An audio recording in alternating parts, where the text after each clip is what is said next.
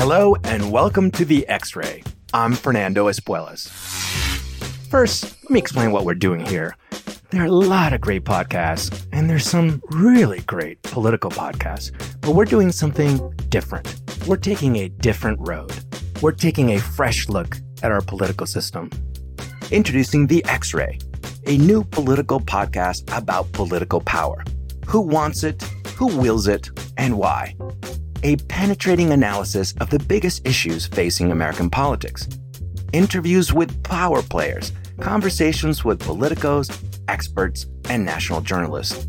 And a special segment called X-Ray Vision, a fun exploration of the real person behind the political title. I'm your host, Fernando Espuelas, and I hope you'll join me every week on The X-Ray. For more information, check out the x ray dot org and don't forget to subscribe on your favorite podcast platform. The X-Ray is a project of Issue One. I'm Weston Wamp, and this is Swamp Stories, brought to you by Issue One. From time to time, moving forward, we're going to break from our normal narrative format and have an extended conversation about issues that really matter. This is episode fourteen, a conversation with Issue One founder and C E O, Nick Peniman.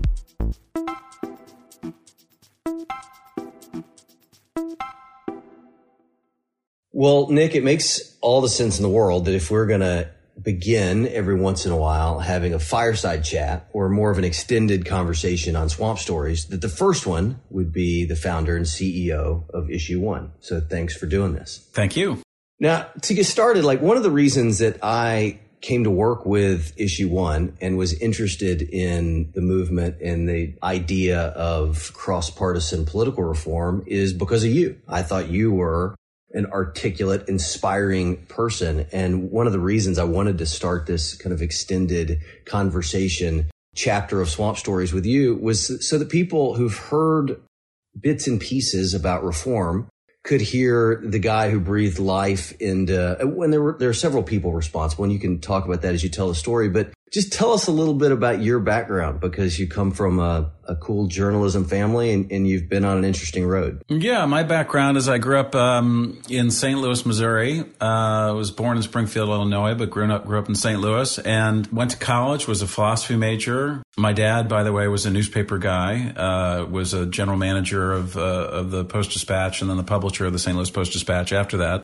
Um, so went to college, was a philosophy major, and uh, got out and immediately entered journalism myself. I was um, I was initially a newspaper editor in Massachusetts, and then became an editor at the American Prospect magazine, and then worked for a number of years with Bill Moyers, the, the somewhat famous P B S broadcaster, and um, and then became publisher of the Washington Monthly magazine. Started a big investigative reporting unit for Huffington Post. And along the way, um, as a journalist, you know, working on long form journalism, magazine style journalism, deep dive investigative reporting in Washington, it just became more and more clear to me over the course of, of that piece of my career that good information, journalism, and facts mattered less in the policymaking process, and influence and connections mattered more.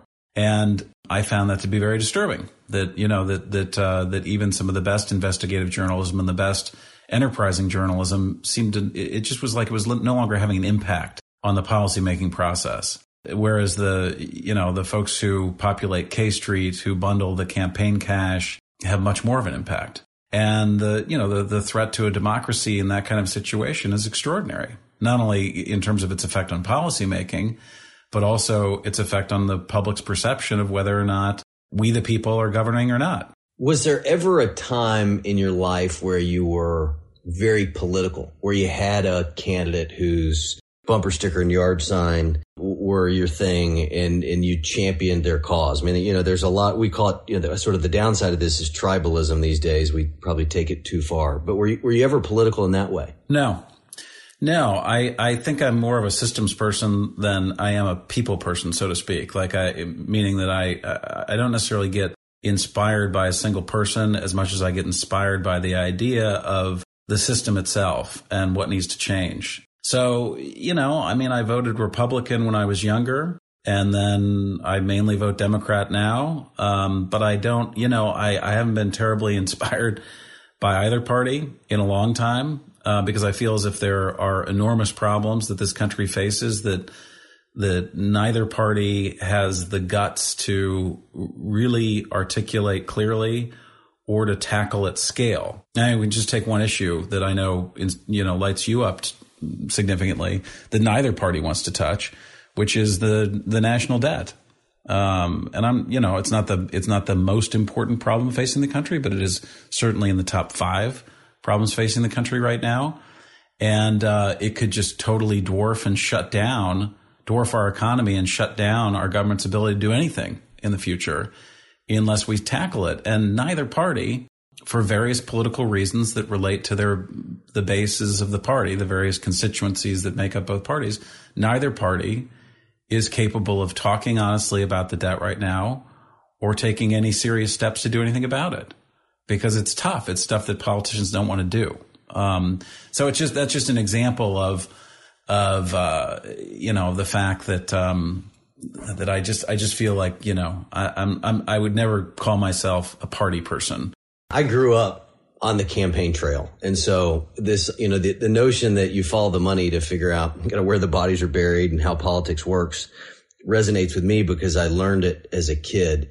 When I, you wrote a book a few years ago with Wendell Potter, and it's interesting that you, you bring up the debt, and it's one of, I think, several big issues that is unaddressed by both parties because, to your point, it's hard. There actually are a lot of issues where, you know, the blood ends up being on the hands of, of maybe not equally, but it's, you know, there, there's certainly plenty of blame to pass around.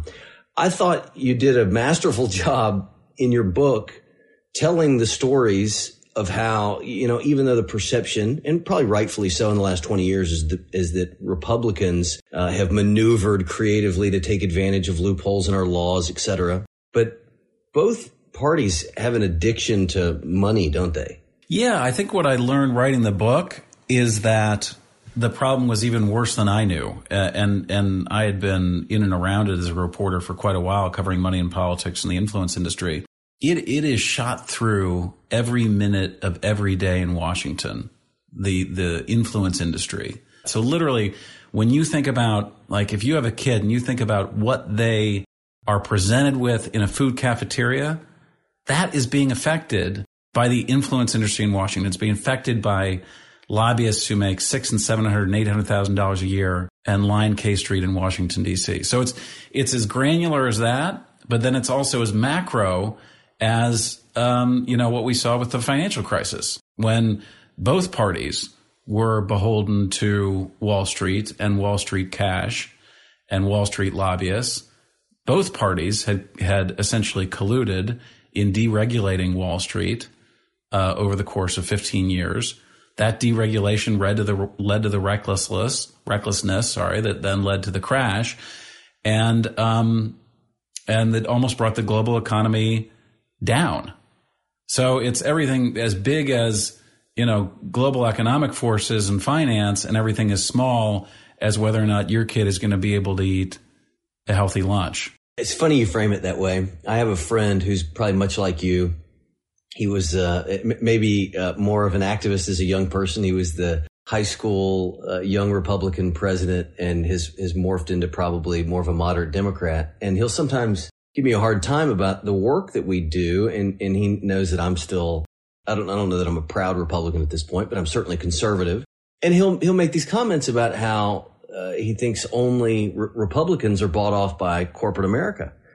And I'm like, all you need to do is take a quick trip to Open Secrets, and you'll see that, you know, again, it's not that like either party or, or both parties share equally in the blame on, on all these issues, but, you know, the corporate PACs, they give to everybody. No, of course. And it's it's funny, of, of all people, uh, and maybe one of the most unlikely people to step forward and talk about it, Matt Gaetz from Florida, when he went in the minority, made this announcement earlier this year at CPAC that he wasn't going to take PAC money anymore because he realized going into the minority that it wasn't the majority or the minority that runs Capitol Hill, but it was the lobbyists. Yeah, I'll, I'll, listen, I'll never forget this conversation I had when I first moved to Washington in two thousand one with the American Prospect magazine, where I was an editor. I was just happenstance. I was at this event, and I ended up having a bunch of drinks late one night with a lobbyist from Patton Boggs, which is one of the most powerful lobbying firms in Washington. And I don't know, we were just talking about kind of everything under the sun. And and then at one point we started, I started talking about what he does and how he does it. And I said, I looked at him in the eye, and he had had too many drinks. And I said, so, so you must have to really straddle the fence between Democrats and Republicans. And I'll never forget this kind of drunken cackle that he let out. And he looked me back in the eye and he said, I don't straddle the fence. I go right through it. I mean, that's the, you know, that's the way it works in Washington. Um, and yeah, they will get, you know, the lobbying firms will, will throw money at whoever they think they need to throw money at to open the doors and get the job done. And, and that's, you know, Democrat and Republican both. Let's shift gears to where we are in this moment, you know, halfway through twenty twenty, if a pandemic and what we all knew was going to be a tumultuous election cycle wasn't enough, all across the country and suburbs of Washington, in Chattanooga, Tennessee, where I live, we're confronting the reality that racial inequality is a real thing in America. And a lot of times white guys like me and you uh, don't know what we don't know. We don't have the right things to say. And, you know, I think increasingly, We we want, even if we accidentally err in expressing our desire to talk about these things meaningfully, uh, we want to engage. And I think one of the things you and I have talked about before is that, you know, we I think all sober people across the political spectrum want to see laws change. I don't think it's terribly clear exactly what they are. Um But I think we want to share with people that while we certainly don't think political reform is some kind of a cure for inequality, or certainly not racism, it is a small part uh, of shoring up, I, I think, the fact that certain people's voices disproportionately are heard more than others. Yeah, and I would say a couple things. Uh, one, I mean, the yes, this conversation is is much more front and center than it ever has been, but it's been going on, obviously, in this country since literally since the founding, about um, racial equality. And and too often over the course of the history of the country, we've taken the wrong turn over and over again, even when we knew what the right turn was to take on it. Thank God um, that we're having, you know, we're kind of living in what, what will probably likely be called the second great surge of the civil rights movement in America. Um, and it's it's an overdue conversation in a way. Um, and it's a powerful conversation, and a lot's happening fast. I mean, the Redskins here in Washington, you know, are finally changing their name, and sc- schools like the Woodrow Wilson School within Princeton is being renamed, and statues are being of Confederate generals are being taken down and moved, and um, you know, so there's there's a whole lot occurring really, really quickly, and it's incredibly exciting. Um, I do think that there is a clear agenda around B L M, which is around policing, and, and that's another remarkable thing that's occurring. Every major city in America is having powerful transformational conversations around how to change policing in this country, so that's great. Um, and yes, I, I I also think and hope that the conversation will will also, the mainstream conversation will eventually uh, kind of turn its gaze towards political reform. Because if you look at um, money in politics, gerrymandering, and voting, in, you know, in all three of those ways, those issues disproportionately affect people of color. So on money in politics, you know, there's what's called a wealth primary that's very hard for people of color to pass unless they have access to great wealth, you know, just to literally raise enough money or imagine raising enough money to be able to run competitively when House races are three to five million dollars and Senate races are ten to twenty these days, um, and then you've got uh, you know gerrymandering, in which uh, people of color have been carved out of districts or carved into districts in a way that oftentimes kind of disenfranchises them.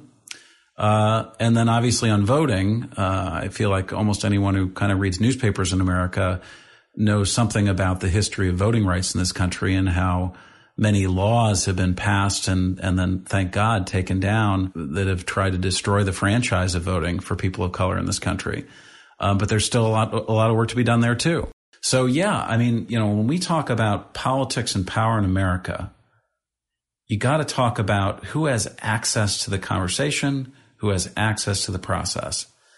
And ultimately, when you ask those questions, it comes down to these structural things of money and politics, gerrymandering and voting. And unless we deal with those, unless we fix those, I don't think that there's a way for ever, us to ever achieve equality in this country in a meaningful way. Yeah, I haven't thought of it candidly in the couple years that I've been working with Issue One. I haven't thought of it as a racial issue.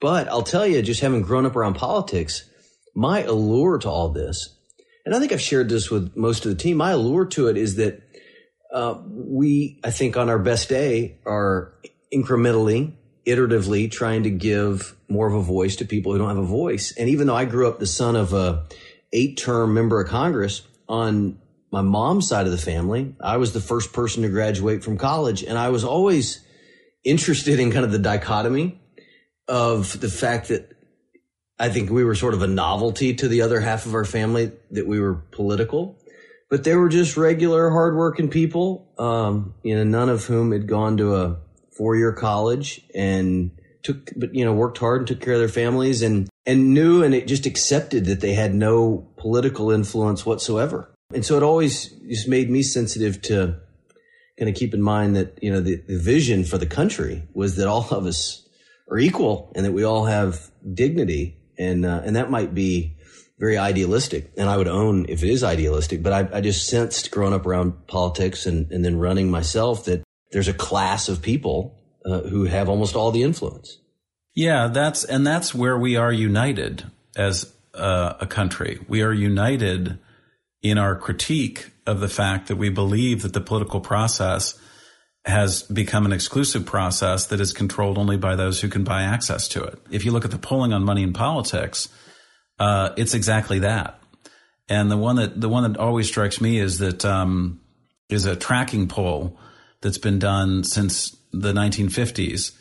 And it asks, it's at, over and over again, year after year, it's asked a very simple question, which is, do you believe that the government is controlled by the many on behalf of the common good or by the few on behalf of special or narrow interests? And that's almost the exact wording of it.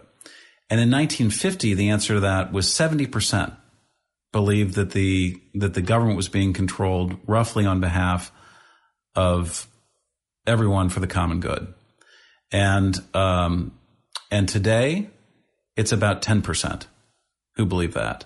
So, you know, we, and this is what Trump picked up on, by the way, and talk about drain the swamp and the forgotten men and women of America won't be forgotten anymore and all that kind of stuff. It's what Nader picked up on, Ralph Nader picked up on back in the late nineties when he ran.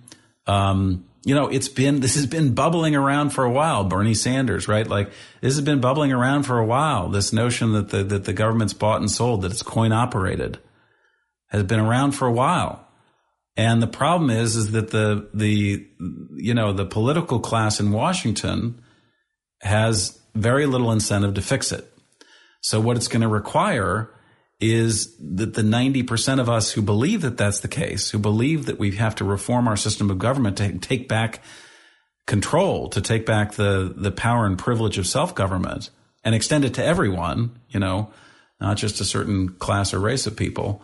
Um, We've got to come together and we've got to create a movement that is cross-partisan and multiracial to do exactly that. But it's going to take us all coming together and acting ourselves upon the system to be able to create the change that we need at this point.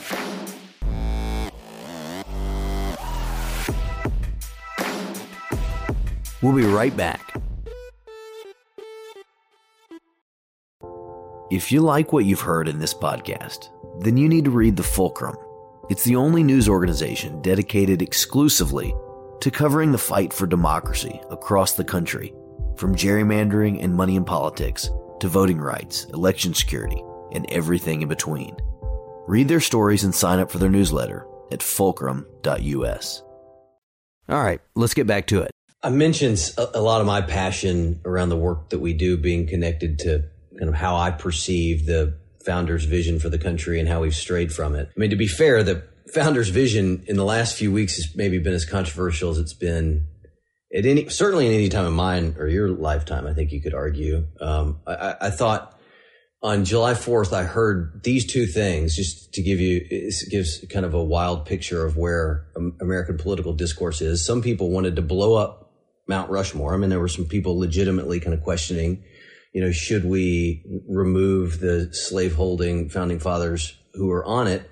And there was a Senate candidate who was an appointee of this president in Tennessee who suggested that we should put Donald Trump on Mount Rushmore. And I thought, my God, our discourse is it, we we are we are in two very oh. different places here. Yeah. But how do we? I've always loved the way that you talk about our founding. How do we find a balance between acknowledging the sins of our founders, but not ceding the the Well, this pride, I think, that we should have that before seventeen seventy-six, most of the world lived in oppression, and that the founding, as flawed as it was there and as flawed as it remains today, it set in motion a proliferation of democracy, didn't it?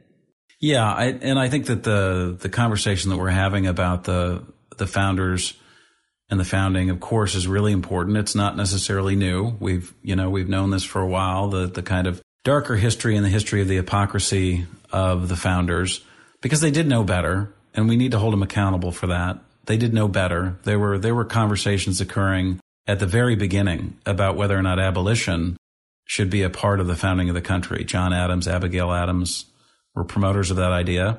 Um, they some were even promoters of the idea, like Thomas Paine, that suffrage for women um, too should be a part of it. That it shouldn't just be men of all colors who should be able to govern, but also women. Um, so it's not like th- those ideas were absent, right? They were in the air. Now, they weren't thick in the air, but they were in the air. And and the founders chose not to go there. Um, and and they should be, you know, held accountable for that. But but we also we need to do is we can't throw the baby out with the bathwater. And, you know, the baby is that the the world back in the the seventeen seventies was living under various forms of monarchy and oppression, and um, the fact that a group of people in this country came together, uh, lit up by the Enlightenment and the thinkers and, and the philosophers of the Enlightenment, and decided to create a country based on an idealistic vision of what humanity could be and how we should organize ourselves together, is an extraordinary and profound moment in the history of humankind. That type of thing had never existed before. I mean, yes, the Greeks, the ancient Greeks, going back to Aristotle and Plato and Pericles, had experimented with democracy, but not in the way that what was given birth to in seventeen seventy-six envisioned it. This was like, this was really the breakthrough concept and the breakthrough moment.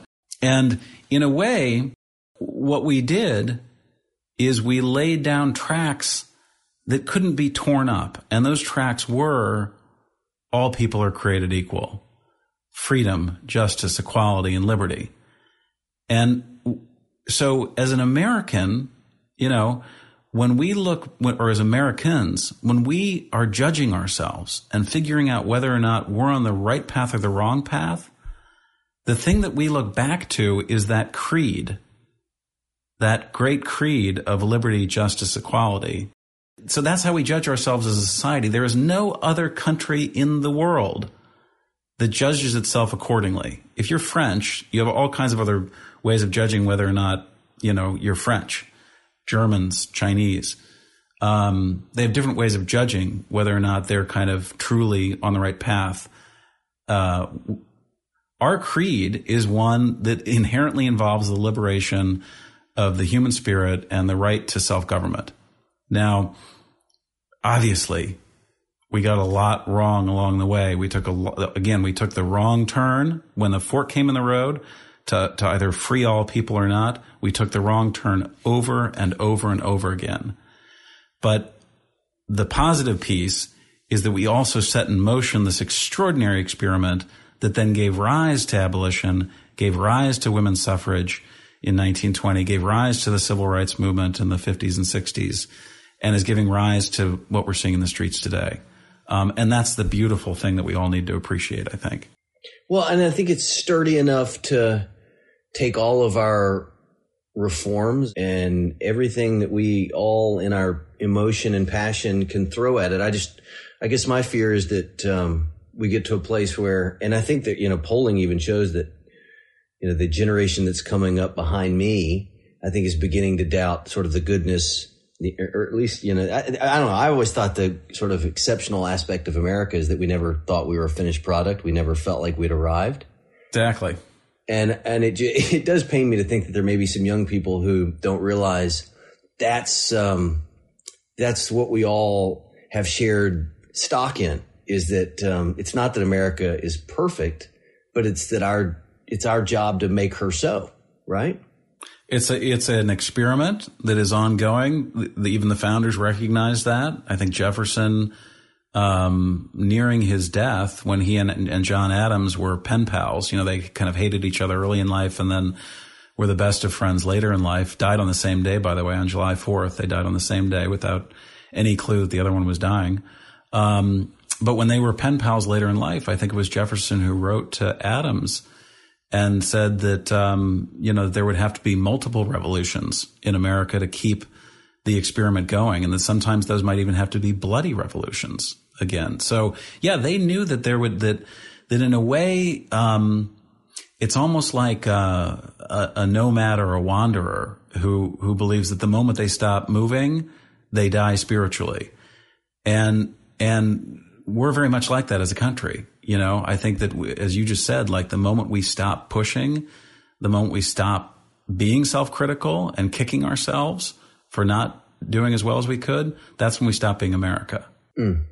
You know, I think about America, and a lot of my pride has always been in the reality that historians that I've read gave me this perspective that in seventeen seventy-six, what we did is created, you know, we, we, we took a world where basically everybody lived under rulers and kings, and we set in motion what we've referred to here as an experiment that has now led to democracy in some form or fashion being the rule, not the exception.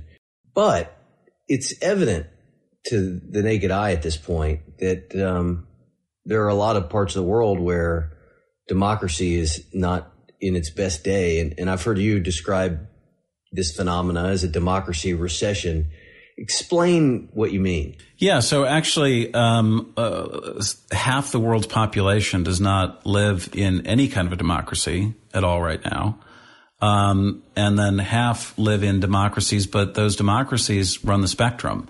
Uh, some are high-functioning democracies and some are kind of less functioning. They, they're more like the facade of democracy. Um, so we got to remember that democracy is still not the default. Democracy is not won by any means. Um, the democracy recession is not my term. It's actually from Freedom House, which was created in the wake of World War Two to track uh, on a kind of scale uh, to what extent countries around the world, of the one hundred thirty-something countries in the world, um, to track on a scale of where they were on the between authoritarianism and democracy. And um, as of this year, we have now entered our fifteenth year of a democracy recession. What that means is that Um, more countries on Earth have slid towards authoritarianism than democracy for the last fifteen years. So we've actually seen a shrinking or retraction of democracy. And and if you look at, you know, um, it, that might not seem extraordinary for people who are in their twenties, but but I remember when I was uh, fifteen years old, I walked through checkpoint Charlie, which was separated East Berlin and West Berlin. And at the time, East Berlin was still actually, you know, under Russian control. It was still not uh, officially a part of Germany. And and then, of course, the wall came down um, a couple years after that, the Berlin Wall. And and what we saw in the wake of that was this enormous expansion of democracy to countries like, you know, Poland and then Hungary and others that were a part of the Soviet bloc. And were freeing themselves from that. And and for a good deal of time in the early two thousands, all the way up until a couple years ago, it actually seemed like democracy was going to continue to expand in Central and Eastern Europe and maybe moved down to Turkey, right? And all that. Well, what's happening all of a sudden, and this just happened in Poland last week when they reelected their authoritarian president, is we're seeing those countries that had become functional democracies in Europe now slide away from that. And they are entering into authoritarian periods which could last for a very long time. And that scares the hell out of me because it basically means that we're right back to where we started. I mean, you, you know, you'd think that, God, you'd think that when that that once someone has, once once a, a people, group of people have democracy, that they won't give it up, right? That somehow that, that, that therefore it becomes set in stone. Um, but the fact is, is that people are giving it up um, all over the place. And, and, and so what we're, what it comes down to is that this period in human history will surely be looked back on in forty or fifty or sixty years as a titanic struggle between those who believe in democracy and those who believe in authoritarianism. And whether or not democracy wins has everything to do with what we do here in America. If we can't make our light shine brighter, if we can't fix our democracy here, then it's, it's, you know, those who struggle for democracy abroad and struggle to keep the light on in their democracy, they're going to lose inspiration and hope. You know, it's interesting. I think the virus, the pandemic, has all of a sudden given us this shared experience. The facts as we know them, and, you know, they, they seem to change every day, but the the facts are not Republican or Democrat or conservative or liberal. But, but it's interesting. It's almost, it's felt a bit like an experiment to me because I, I do think we tend right now to be very tribal. And it's interesting because sure enough, we, it took us only a couple of weeks to politicize a pandemic and begin virtue signaling, whether we're wearing a mask or not wearing a mask, or whether we thought it was, oh, this is a flu, or no, this is going to kill half the country. And that politicalization of everything, I, I, I don't know, I, I tap out sometimes because I'm very political. I grew up in a political family, but the politicalization of everything is not the way this is supposed to work, right? I mean, I, I always try to avoid the hyperbole about how divided the country is because we fought a civil war one hundred sixty years ago. We've we've faced down giants. Um, but right now, there, there's something petty al- almost about the way that we just sort of quickly find a way to rationalize and justify opposing each other. Yeah. Yeah, I agree. Um, and, uh, you know, I think it goes back to a couple things. Number one, it goes back to just the profound frustration in this country, especially with the, you know, within the middle class about the lack of mobility, economic mobility, um, and just the breakdown of the American dream, the, the notion that people just no longer, the bulk of people in this country no longer believe that their children's lives will be better than their lives. I mean, you're a dad, I'm a dad. Uh, uh, I don't feel that way about my kids right now, and I, I don't know if you do or not, but imagine if you did feel that way, how horrible that feels. What a horrible feeling that is. If every time you look at your kid and you think, their wife, life is going to be worse than mine when they grow up. Um, so, you know, that's a big piece of it, profound frustration. Another piece of it is uh, is that we have entered an era of tribal media so that people can live inside their own little information bubbles. You know, they watch Fox News and they read Breitbart, or they watch M S N B C and they read, you know, uh, Vox or The Nation. Um, and, uh, and, you, you know, so part of the problem is, is that there's no exposure to any other viewpoints outside of those bubbles. And, and if there is any reference to them inside of those bubbles, it's normally a total vilification of the other side, um, and a, and oftentimes a simplistic vilification of the other side. So, um, so yeah, so we've got, you know, we have these this profound driver of economic despair, dissatisfaction, the the kind of people would believe, people believe is demise of the American dream, and then you've got um, you know this this hyperpolarized media that is feeding into all this. So it's it's really really difficult for us to have this kind of common conversation as Americans today. Um, and we got to get back to it at some point because they're like, the mask thing is just ridiculous. There's no reason why just wearing a simple mask in the middle of a pandemic, sh- it should be just something that everyone clearly does without any dispute. It shouldn't be so hard. Yeah, it's not that hard. Equally ridiculous and more in our lane because I wanted to ask you about issue one, broadening our focus this year to talk about some voting issues.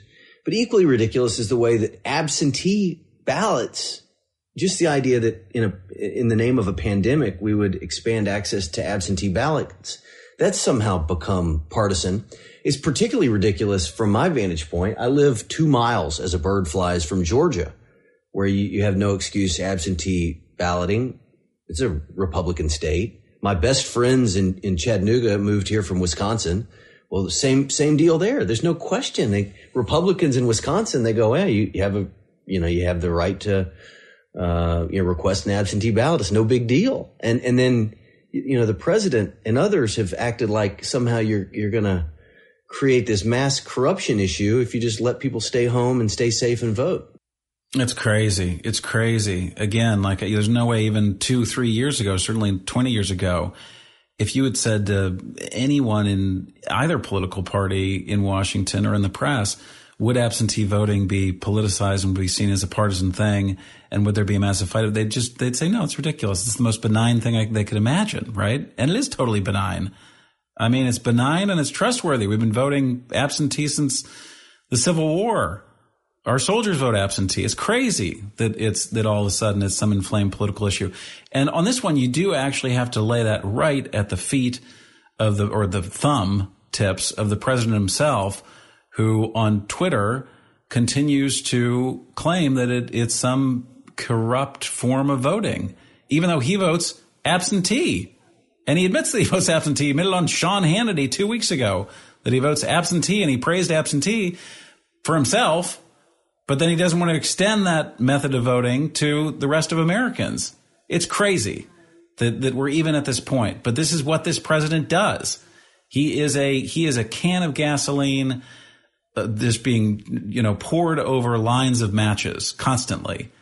Um, and uh, it is so we're unfortunately, somewhat unavoidably now, we're having to at issue one, we're having to make the argument that this is a safe, sane and nonpartisan way of voting. Um, unbelievably, we didn't thought we didn't we never thought we'd have to make this argument, but we are making this argument. As we wrap up, let's go straight to November twenty twenty. Yep, we did an episode on this podcast talking about ways that the election will look different. I was telling people, you know, everybody in the South is freaked out about college football season, and I was telling them a few months ago, would just get ready. There's something a little more important happening this fall. How do we, you know, I, I, for example, I've talked to my Secretary of State about the fact that he doesn't think election results will be ready to go in the same uh, time frame that, you know, the night of election day as usual. How do we begin to prepare for what very well may be an unknown outcome for a few days, or just the, you know, the, the myriad of different things that might go down differently? Yeah, I mean, I, I think that um, we Americans are probably more patient than the media is. So in a way, it's going to be, you know, the media's got to figure this out for themselves, because as you know, there's there's pressure in the newsrooms, especially in broadcast, to be the first to call each state um, and put it in a column, in the Electoral College column.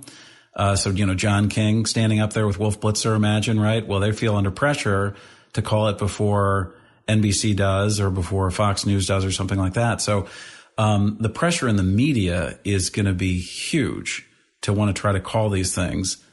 Um, you know, the, so the public just needs to realize, frankly, the press needs to realize it first and foremost, but the public needs to realize too that it might take a couple days. It could take a week. It could take actually two weeks in some of these um, swing states where it might come down to five or six thousand or seven thousand votes. Um, and that's, you know, that's just the way it's going to be this year. So, yeah, I think everyone's got to got to chill out. Uh, you got to you got to go into election night knowing that it's probably not the elections night, that it's the beginning of a, a week long process of an of a week long unveiling of who the next president's going to be. And we're just going to have to have patience with it accordingly. Last question. I've been excited to ask you this one for a few days. There is a lot to be cynical about. I probably spend too much time on Twitter where the country seems particularly bleak.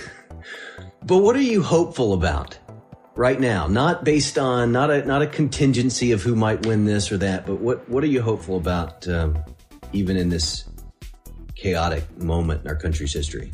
Frankly, if it weren't for the fact that, you know, we saw We're seeing people in the streets. We're seeing powerful, important conversations occurring in the media about how to fix the partisanship and the polarization.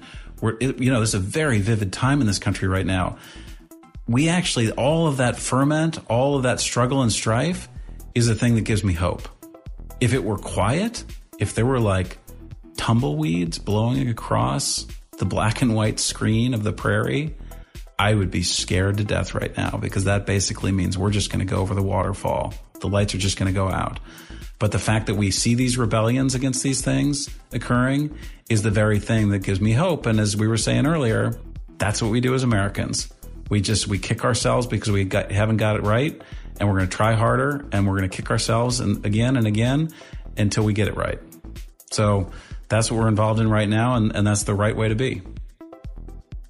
On the next episode of Swamp Stories, we're going to take a look at why it is that it's sometimes so difficult to bring Republicans into political reform, despite the fact that conservatives across the country support these issues, including an interview with young Republican Congressman Mike Gallagher of Wisconsin and other prominent conservative reform leaders.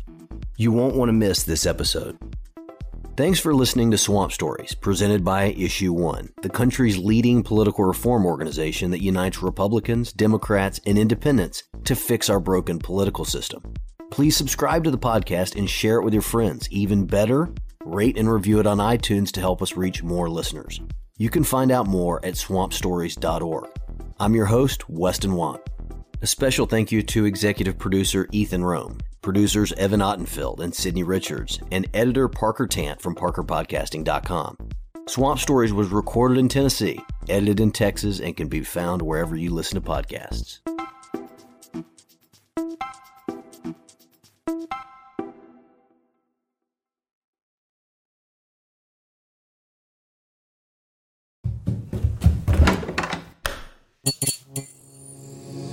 This podcast is part of the Democracy Group.